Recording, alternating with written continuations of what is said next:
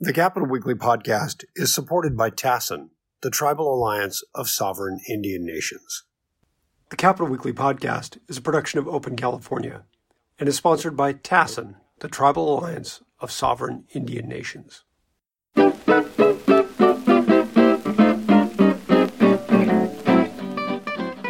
Uh, greetings. Welcome to the Capital Weekly podcast. I'm John Howard. I'm joined by my colleague, Tim Foster. Hi, John. And our special guest today is Mark Ghilarducci, Director of the Governor's Office of Emergency Services, a cabinet level position, which I didn't realize until I looked at it this morning. Uh, Mark, thank you very much for coming. Great to be here. Good to see you this morning. Before we talk about California disasters, which is what I was going to talk about, we just had a, dis- a discussion about uh, the collapse of the condominium tower in, in uh, Surfside, Florida. And you had spent time, you'd mentioned, uh, on the ground at the Oklahoma City bombing. Um, what kinds of things did what kinds of things did you see, and how does that relate to what you're seeing now in Florida in terms of the building structural integrity? Yeah, well, it's a it's a great question. I mean, um, I was the incident commander at, at, the Oklahoma City bombing, and and was there for a better part of five weeks. Uh, the kind of collapse that you see in, in Florida is really what we would consider the worst kind of collapse. It's a pancake collapse of a concrete uh, building, which means that all the floors just literally pancake on top of each other and come to the ground. And um, being able to get into uh, in between the layers of those uh, pancakes is what is so complicated. Um, typically, you, you, can imagine when the when the top comes down and what you're looking at on the news is really the roof of the building. Uh, they have to, to, dig down and they have to, to remove these layers, very surgically done, because conceivably there could be some void spaces that get established, what we call livable void spaces. As the building comes down, it doesn't come down, uh, you know, linearly. It comes down sort of asymmetrically. But when it comes down, uh, things like refrigerators or large uh, uh, pieces of furniture could actually create a livable void space. And so, what the search and rescue teams are doing now is really methodically going through that building, uh, removing all of the non structural materials that they can. They're getting all that debris out of the way to be able to focus on, uh, on those, those layers, those pancake layers. They're listening for noises, calls, screams, cries. Uh, they're using dogs, they're using search cameras, they're using infrared, um, ground penetrating radar. These are all devices that they're using to be able to get in and, and identify somebody who could be uh, living in one of these void spaces, and then they focus on being able to dismantle that that piece of the concrete uh, to get in there. May remember that it's not just taking away a piece of concrete. These concretes have cross pieces of rebar and steel. Uh, that all has to be cut through. So you have to use impact hammers and cutting tools and saws and, and blow torches. Um, very complicated. They've had several fires in the building, which is not an uncommon problem because there's pockets of gas and other kinds of things. And so that has to be extinguished. Multiple things happening at the same time.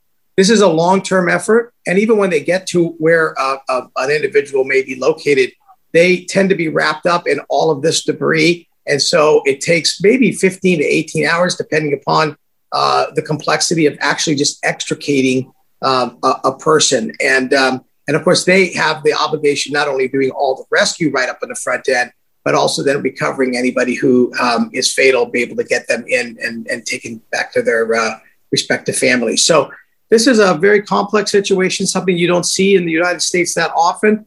Um, but I will tell you that there is a nexus to California on this, and that is that that when we see the big earthquake here in, in California, when it happens in the Bay Area or Los Angeles Basin, um, we're talking about the, the the big one, the eight point something. We will see many of these kinds of collapse uh, patterns. Um, now we have a better building code out here. It's a very strong building code. Um, and and um, many of our buildings are designed to to fall, but not necessarily pancake. But we still have a lot of older structures uh, in the building inventory, and it, it is something that um, it's really important to understand. That's why we put in the earthquake early warning system. Uh, it's something that we want all Californians to download the app and and get that on their on their smartphone so that they can get a warning when the earthquake is coming their way. They can drop, cover, and hold. They can get out of harm's way, uh, but also uh, work with uh, uh to retrofit buildings, both commercial structures and invest into that because um, unfortunately these kinds of things do happen. Hey Mark, let me interrupt you real quick. What is where do people get that app? They just go on their phone. What do they search? Yeah, they could just go to caloes.ca.gov and they could download um, uh, the app. It's it's on there, um, or they can go to um, uh, the uh, it's it's www.ca. Hold on a second here, coming. Uh, earthquake.ca.gov, earthquake.ca.gov, and you can download the app and, and get it on your phone, and, and it gives you a lot of inf- interesting information about earthquake preparedness but the most important thing it gives you is that depending on where you are located in correlation to the epicenter of an earthquake, you can get a few seconds up to 90 seconds of warning. Wow. Um, and, and that is significant in being able to do some good things uh, for yourself and your family. But also, if you think about it, uh, and we're working with a lot of uh, transportation industry, medical community, et cetera, schools, alarms can go off, kids can get under desks, trains can be slowed or stopped uh, so that they don't derail. Uh, medical uh, procedures can be halted or suspended. Um, uh, and you know, firehouse doors can go up so that they don't get off track and the fire engines can come out. All of these things are are we're working as mitigation uh, efforts to be able to get this uh, and make our as state as safe as possible. So this building in Florida had apparently been identified. There have been some inspections that, that identified problems with this building.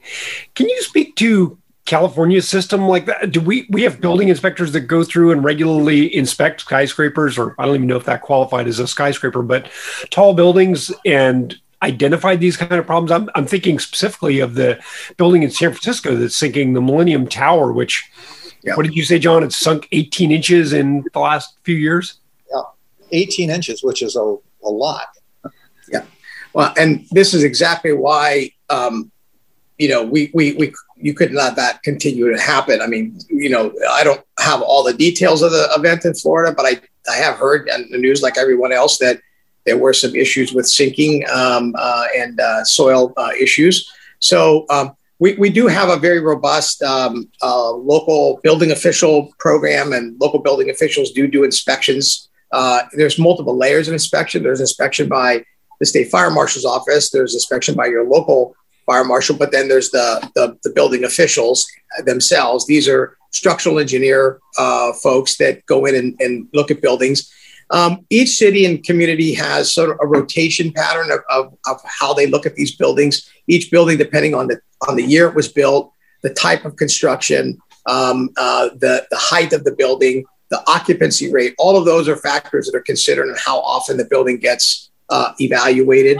Um, uh, and in the case of Millennium Towers, you know, they did catch it and they have been working on um, a, a, fix on that. And, and, and of course, uh, the fact is, is they didn't let people continue to, you know, just sort of live there uh, while they were dealing with it, or they put mitigation efforts in to protect it. I do know that they've had some solutions to that uh, that problem in San Francisco, but um, uh, you know, these types of things that you cannot rest back on your heels when when we have this, you know, there's there's metal metal fatigue, there's there's concrete fatigue, but again, we in California have the most stringent building codes uh, in the world, and uh, we really do. Um, you know, we you know, but that doesn't mean that we still are not going to have problems in a in a big event. So we just need to stay at it every day. So when buildings come down, we often know the cause. It might be an earthquake, it might be an explosion. But this one wasn't like that at all. I, uh, it just came down all of a sudden. And uh, I saw a couple interviews with building specialists back in Florida where they thought it started at the bottom. Maybe in the underground garage, there was there was evidence of, of spalling and cracking. The pool itself, there was water leakage. Did, just from what you've seen looking at it, do you have some guesstimate as to what, what happened back there, what may have caused it? Well, I was about a structural engineer, but I will tell you that I just, you know, I think that there was some under lining um, uh, uh, undermining of the of the uh, uh, soil that, that held the you know the question is how far down deep did the pylons go that that were the cornerstones of that building? And um, and but the yeah I did hear that there were some issues between the swimming pool and maybe some leakage and then the undermining uh, and the sand uh, soil compaction issues. So you know, I don't know. I, it, you know, obviously this will be a criminal um, uh, and civil um, uh, issue, and uh, that's another factor in in the efforts of the search and rescue teams. There is that every piece of debris, um, every item that's removed, uh, is part of the criminal investigation. All has to be gone through methodically. They're moving all that to a different location, and they're going through it all to look for um, any signs or pieces of information that will help them determine what the cause and origin of this was. So, speaking of search and rescue, uh, one of the interesting things I've heard in this incident is that most search and rescue teams are volunteers. Uh, not in this case. Uh, in, in the urban search and rescue program in the nation, these are all predominantly uh, firefighter based. They're, they're sort of special operations uh, uh, in the fire service. They they you they come up with a, a team of of folks that include uh, uh, doctors and, and structural engineers and hazmat specialists and search dogs. They may have a couple of volunteers on that team. Um, but where you're talking about search and rescue volunteers is in our law enforcement uh, side of the house. We, you know, we talk uh-huh. about wilderness search and rescue, mountain search and rescue. That is all about 99.9% uh, volunteers. And, and oh my gosh, I have to tell you, that program is unbelievably fantastic. Those folks are out every weekend, um, every day uh, of the year. Uh, they're doing search and rescue operations. They work closely with our state sheriffs, uh, which have the primary responsibility for search and rescues in the county, and um, and that's all coordinated here through through Cal OES and our, our law enforcement division. Um, uh, but those folks are unsung her- heroes, man. They save lots and lots of people every year. We don't even hear about it. Mark, looking forward this year, uh, in California, leaving Florida, which I'm happy to do, by the way. Uh, but looking at California, what uh, you know, with climate change and the drought and the heat wave and et cetera, et cetera, what what's your take on what we can expect this year? What what may happen in terms of fires, for one thing? Well, I mean, look, we're going back into a, a very severe drought uh, pattern. Um, pretty pretty quick actually turnaround since our last drought. As you remember, lasted for about four and a half years or so, and then we had some pretty good precipitation afterwards, and and, and now we're going back into a pretty severe drought. What I'm reading and all the briefings I've gotten is that this drought will be worse than the last drought, and and um, it's going to be you know really western U.S. Um, last year, we saw in 2020 a heat dome that came over the western U.S. That was the first that we've seen uh, in that event that, that that just basically superheated the atmosphere. Um, and then we had uh, a lot of dry lightning that went with it. Uh, as we sit here today, that similar heat dome has been has, has evolved and is setting up over northern part of the of the of the west, and you've got 116 degrees in Portland yesterday. I mean, it's unheard of, right? Um, and so, you know, um, we are we are seeing a drier summer, uh, a drier winter, a hotter summer. Uh, so dryers are dry, and the wetters, the the the, the, the uh, dry conditions are uh, are drier, and the wets are less, which is which is problematic in our um, ability to get a good snowpack. That then obviously has an impact on our reservoir levels. So conservation is going to be key in that in the drought space, but all of this adds to um, uh, an amplified fire potential. Uh, we're seeing more fires this year at this time than we saw at this year last year. Okay, at this time last year. So more fires this time this year than we saw this time last year. That that and we're seeing pretty good fires in the high country at this time of the year, which we typically don't see that until later in the summer. But because there's been such low precipitation and a small snowpack, we're seeing fires start in the high country pretty quickly.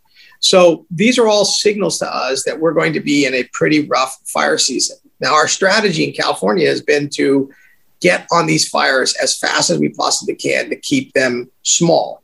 Uh, that's in our response, and that's been working pretty good so far. Winds and hot winds are going to be a factor. We've had a lot of windy, windy days in this beginning of this season so far. And um, as you know, with those hot winds, it takes whatever moisture is left in the in the fuel beds out, and then that just makes a lot more more potential for wildfires to take place. Um, so everything gets like you know super dry, and then and then it just takes a somebody with a catalytic converter, hot catalytic converter, you know, stopping on the side of the road, and pretty soon you have a, a, a fire that gets started. If there's any wind behind it, then we're sort of off to the races. So we're really working hard to do a lot of predictive, working with our National Weather Service, uh, Cal OES, Cal Fire, the U.S. Forest Service, uh, the National Guard, all working closely together with our local government fire departments um, to um, assess where we're going to have our high risk areas. Um, we're looking at um, the, um, we lay over GIS mapping and, and we look at where our high risk areas are, what we call fire corridors, um, high population zones. And if we have a red flag condition, what we're doing is pre positioning fire assets in those areas so that then we can get on fires very rapidly. But we also may be doing some pre uh, uh, evacuations prior to a fire breaking out when we think that there could be a potential, particularly in a high wind event, where we want to get people out of harm's way sooner. We do not want another campfire paradise situation. And so that is something that we are really working hard on. We're going to have a busy season. Um, we're still early in the season. And remember, you guys know, being here for many years, we start, we, we're, we're burning hot and heavy into, you know, November, December, and in January. You know, two year, last three years, we've been fighting fire at Christmas time, right? So uh, things, things have changed. And, uh, and so we're, we're really going to be um, all in this and, and at it for the next several months. There's an issue uh, a couple years ago um, where communications was interrupted at the worst possible time when there were fire fire people on the lines, firefighters on the lines, and communicating with headquarters, with other agencies. Was that uh, glitch figured out and resolved? How, how would you characterize communications now? Well, we, uh, well, uh, uh communications on a couple different levels. So, so the whole issue with cell phone communications um, was problematic in 17, 18, and again, and and uh, well, started at 15, and then it, it, it got it got really super bad up through um, 18, the Camp Fire. Um, we work with the California Public Utilities Commission uh, and the utilities to, and I talk about the utilities, not the power utilities, but the, but they're tangential to this, but the providers of, of uh, you know, AT&Ts and Verizons and all these people who have cell phones uh, to put some, you know, hard, harden their infrastructure. They needed to do that. These these cell sites were burning over. They they they did they were burning over, or if PG&E was turning the power off because of a public safety power shutoff, these these um, these uh, cell sites were going down, and and and of course at the same time, the, the phone companies have gotten rid of the hard lines. People have to depend almost exclusively on their cell phones, and if you live in a rural area, you're you're basically out of luck. So you know we, we need to have that infrastructure in place, stay up, stay operational um, since since uh, 2018, um, the uh, carriers have done a lot to harden their uh, cell sites. They, we've required them to put battery backup or fuel backup uh, sites there. We've uh, required them to do defensible space planning uh, and and clear all of the debris around their cell sites. Many of these cell sites never had any clearance done, and so that was a, a, a big movement forward.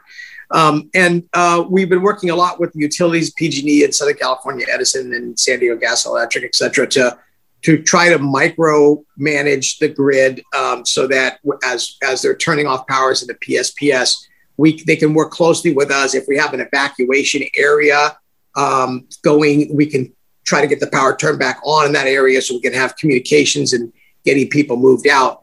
In the meantime, for tactical communications, when I call that operations, fire service, we have um, uh, you know a lot of continuity of government capacity. So moving in mobile cellular on wheels or um, satellite communications capabilities that we have, all of that is in place. Uh, we utilize it all. We can move both data and and voice communications, um, and then we've got you know levels of backup that that we can uh, use. And then for the public, we're also still uh, working on um, trying to hammer out various ways to be able to get alert and warnings out beyond the cell cell phones, which is the primary way, but uh, radio, TV, um, the ability to uh, push signals out through the emergency uh, broadcast systems, and uh, and some new technologies that we're looking at uh, through the FM radio band. So um, various various activities in this area. but the, the main thing is if you live in a fire prone area, uh, you, you, you're probably pretty cognizant of fire weather and you need to be very, very vigilant and, and pay attention to any alert and warnings that could be coming out prior to a fire starting. And if a fire does start in your area, you know, pay attention to local authorities. Uh, and, and if t- you're told to evacuate, you know, have a plan, uh, but don't wait, evacuate because these fires can move very, very fast. Far as you housing know, goes, uh, an issue that always comes up with fires uh, is rebuilding in areas that have already, or a fire has already swept through. People want to live where they want to live.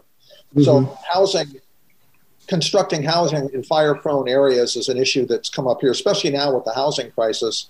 Mm-hmm. You know where we're at on that as a state? Uh, is it permissible to build essentially where you want? And you can have defensible space as required by zoning laws, for example. But can we build pretty much where we want to build? Well, it's a great question. Um, and, you know, I, I think that there's been so much destruction and, and life loss over the course of the last few years that the, the effort of, of building where you want is is uh, and that ethos and that that local planning uh, initiative is changing. Um, you know, we have been pushing hard that uh, uh, uh, the general plan on the front end of, of, of approving of general plan at the local level should be started with the hazard mitigation piece and and with the general plan versus doing your general plan and then plug in your hazard mitigation in after the fact. Um, you know, there are the the there's a lot of factors and pressures that are on this, everything from the insurance industry all the way down to say that you you you can't just build wherever you want to and and expect um, you know you're going to get all the the resources and services. Um, uh, we are requiring and looking at you know um, the uh, building codes to be updated. Um, we are looking at uh, home hardening, uh, how you build your home. If you're going to live in the WUI, the wildland urban interface, or the intermix, um, what what, is, what what what roofing materials are you going to use? What screening materials are you going to use? How is your house going to be as as hardened as possible for wildfire? What requirements will you have for defensible space planning? Um, how and then for local governments like like Paradise, who are trying to rebuild, um, you know, the the their whole road systems needs to be revamped because really, you know, that that that community was built sort of in the 70s. It was sort of a patchwork of of, uh, of homes and streets that were put in place. And uh, now we need to look at um, how do we build where you have roads that are wide enough to get out if you have to, uh, that you don't have roads that are crisscrossing each other and make it very complicated in a smoky, dark environment. Um, and so, uh, transportation planning um, uh, and funding that we're, we're providing uh, is requiring that um, in the recovery process that uh, that they are addressing it in this way. So we're looking through all of that, and we're working with local governments uh, throughout the state uh, through that process. And there are a number of bills in the legislature as well. Uh, last year, of course, there was the AB 38, which was a home hardening bill, uh, which which gave us opportunity to work with local governments. Uh, was a, a Assembly-member Wood bill um, that um, you know just really focused this point of home hardening community hardening. But this is a whole of community approach, right? You, you can't just have one guy who, one person who hardens their home and then everybody in that community does it. That's not going to help. What we need to do is we need to approach it as a whole of community and um, put in a series of different kinds of, uh, of mitigative efforts to be able to make that community as safe and secure as possible. So this is something that you don't just turn the switch on. It, it's a it's a it's a change in culture, it's a change in ethos, it's a change in planning. Uh, but we continue to, to work at it, and, and of course, the governor has been um, really leading a lot of this uh, discussion in, in, the course of the last few years. Well, and speaking of the governor, uh, he got hammered last week in the story from Capital Public Radio and NPR about inflating the number of acres that have been prepared. And I know there's been some pushback on that, and that there maybe there were some questions about that. Can you speak to that? That's probably confusing to the average person. The difference between, uh, you know, the the language that they're using talking about these preparation of these ninety thousand acres. Uh, can you speak to that at all? Um, well, probably a question better asked of Cal Fire, but you know, in general, you know, there's a, a lot of, of acreage that was um, was covered. In other words, it was um, mitigated. And uh, I think that that that um, the questions and the things that I sort of observed was that you know how much of this prevented wildfire, right? And and how much will it prevent wildfire? And and the truth of the matter is is that we know for a fact that it, that it did prevent wildfire in a number of cases, uh, or it slowed, or more importantly, it allowed time that was necessary for firefighters to be able to build a defense in, in an area which then helped to either slow or mitigate the loss of, of homes and structures, and ultimately, in many cases, allowed people to evacuate or save lives. Um, I, I, think that you know this this concept of, of an all or nothing uh, is not really a realistic uh, view, and I think that the um, um, the the way that the the reporters looked at that, I think um, you know as far as looking at the numbers, Cal Fire looks at their their acreage in in certain in certain demographics, certain ways uh, that uh, they determine um, how much it gets covered and based upon what their responsibility is, based upon what the federal responsibility is, based upon what the local responsibility is. So, um, for the most part, um, you know, this has been a priority since day one.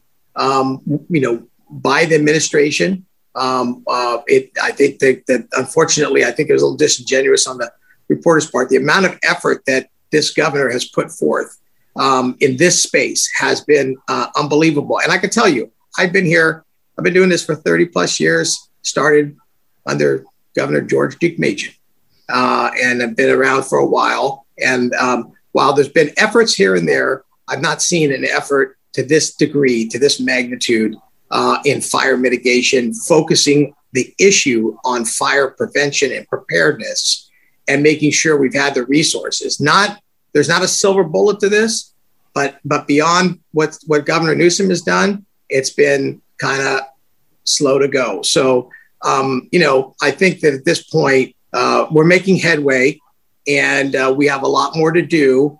This is something that got, got created over the course of many years, and uh, and you know that's all I have to say to that. I mean, I, I wish uh, you know, I mean, I, I don't have all the, I, I think Cal Fire's got some probably better specific details on the numbers for you, but I'm talking about the overarching where we were, where we're at, and where we're going. Is this is something that is going to get built into the fabric of California's because droughts aren't going away. The, the climate change impacts is that the West will get drier, not just us, Nevada, Arizona, uh, New Mexico, Texas, all these Western states, Colorado, and we're seeing massive wildfires in all of them. We all need to approach this in a collective way. And um, it's unfortunate. It's a weird change of events that we're seeing.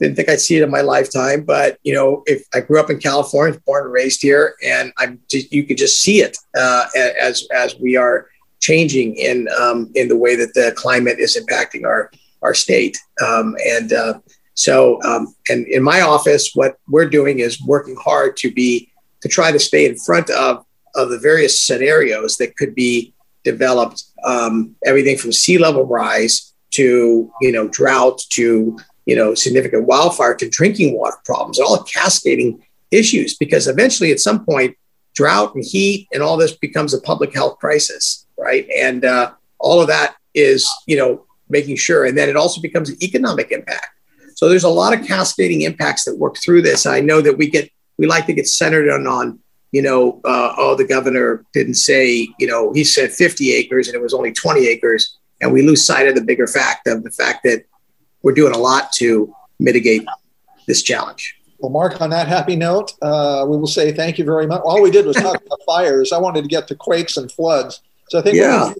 in the wintertime, we'll get you back and you can talk about floods. So anyway, hey, maybe there won't be enough water to flood. That could be the next. well, interestingly enough, after every drought, it's interesting. We do see a very high level of precipitation, so it's kind of a weird deal. So um, anyway, but we got to get through the drought. So um, anyway, happy back. Happy to talk to you guys. I appreciate the opportunity and and just being able to talk about this stuff is is good stuff. Mark, thank you very much for talking with us about fires, disasters, and uh, assorted issues. And right now, Tim Foster and I are going to talk about who had the worst week in California politics? The worst week. Worst week. Worst week. And we asked Natalie Hanson, former reporter for the Chico Enterprise Record, who covered the Chico City Council when they had two resignations from the council in the space of a week. And now Natalie's with the Marin Independent Journal. Uh, but we asked her and she readily agreed. Thank you on such short notice to come and chat with us today. So, Natalie, thank you very much for joining us. Thank So- you for having me, and I appreciate the opportunity. So, can Uh, you explain to our listeners what exactly happened in the last week and a half in Chico? Yes. In six days, we had two counselors resign. Both were connected to issues of residency um, and alleged harassment. Um, and one counselor is still a Chico resident. Um, he took a summer job, and when that was protested, he ultimately resigned. And then within the next six days, another counselor abruptly resigned. Um, she was found to likely have property in Tehama County, where she should be representing Chico, which is within- within Butte County. The um, the issue of where a legis- uh, excuse me where a city councilor lives is important because they're required to live in the district they represent, or is there something else going on? Do you think? Yes, um, now it's in our charter. Um, we had talked to the city clerk, Debbie Presson, in regards to this, uh, and Presson said that in her first statement to us that she did not think it was necessary for either resignation. Um, in Huber's case, it was because he had notified her. He also was not missing three meetings in a row. He had lined up plane flights to come back for two months and then be back in August uh, from Wyoming. This case with Denlay is a little more complicated because we don't have all the details of when she acquired property in the other county and whether she was living there or not. Mhm. So things are still up in the air as to where her residence truly was. She has a residence in Chico, which is why the city clerk said this seems clear cut. However, we have not proven where she was living. in her case, um, actually in both cases, but mostly in her case, I think th- she had raised the issue whether she was being targeted unfairly by the media, whether she had been surveilled and harassed. Uh, and Scott Huber had raised those issues relative to his job and temporary job, I guess, in Wyoming, which he later left. Did you see any substance to these allegations? Were they being harassed? Were social media after them, so to speak? Right. In the first case with Councillor Huber, we've written extensively on the proof we saw within those first three days when he announced his new position, um, coming from the Political Action Committee, um, Citizens for a Safe Chico, and other Facebook groups that are very active in the area. One Chico and Chico First. We've written about those allegations. We've allowed those groups to speak on what happened in those groups, Yeah. but we have seen significant amounts of posting attacking Huber for his decision um, and urging him to resign. And then I will speak to my own personal side. I did not see harassment of Denlay. I saw her resign. I did not see anything in the in groups that were on perhaps the other political leaning, if you will, harassing her, telling her to resign. I simply saw um, that it had been found she had a property, and then she resigned. what happens next? Uh, so now we have a couple of vacant seats on the council. Do they call special elections for those? Are there positions that are appointed and filled temporarily? Uh, how does that work? We are, according to our own charter, we can have a special election, but the council can also, uh, within 30, just call that the seat is uh, vacant and then have um, applications and appointments. And so that's what it's looking like they're going to do. They haven't yet decided because now they have two seats, not just the one. It sounded very likely that Huber would be the case with that chair. Um, but now it still looks like they're going to have appointments. Does, has anybody thrown their hat in the ring up there who wants to succeed them? Is there any? Are there any likely, any usual suspects of people who want to step into those seats? Yeah, it sounds like such a blast to be a city council. I know, so much fun. You know?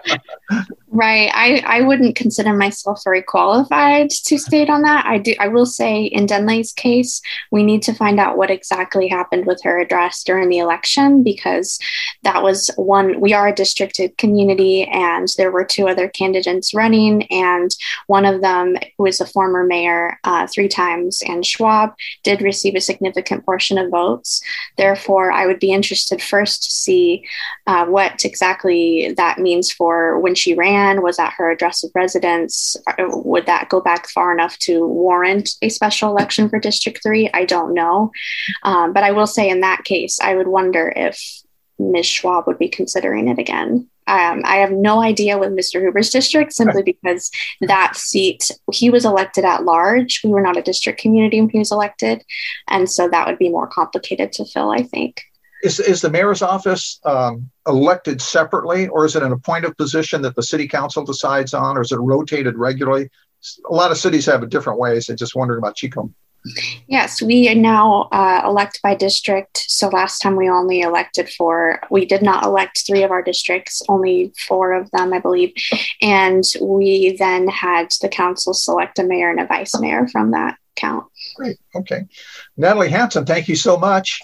Uh, thanks for enlightening us about the vagaries of Chico politics. This has been great. And congrats, by the way, on the IJ and Marin, Marin Independent Journal. That's really cool. Thank you so uh, much yeah, Tim Foster, thank you very much. Thanks, John. And Thanks, Danny. I guess we'll talk to you next time around. Thanks again. Thank you, Tim and John. Have a good one. Sure. Bye bye. The Capital Weekly podcast is produced by Tim Foster for Open California. If you enjoyed today's episode, we hope you'll go onto iTunes or wherever you get your podcasts and leave us a positive review. Thanks a lot, and we'll see you next week.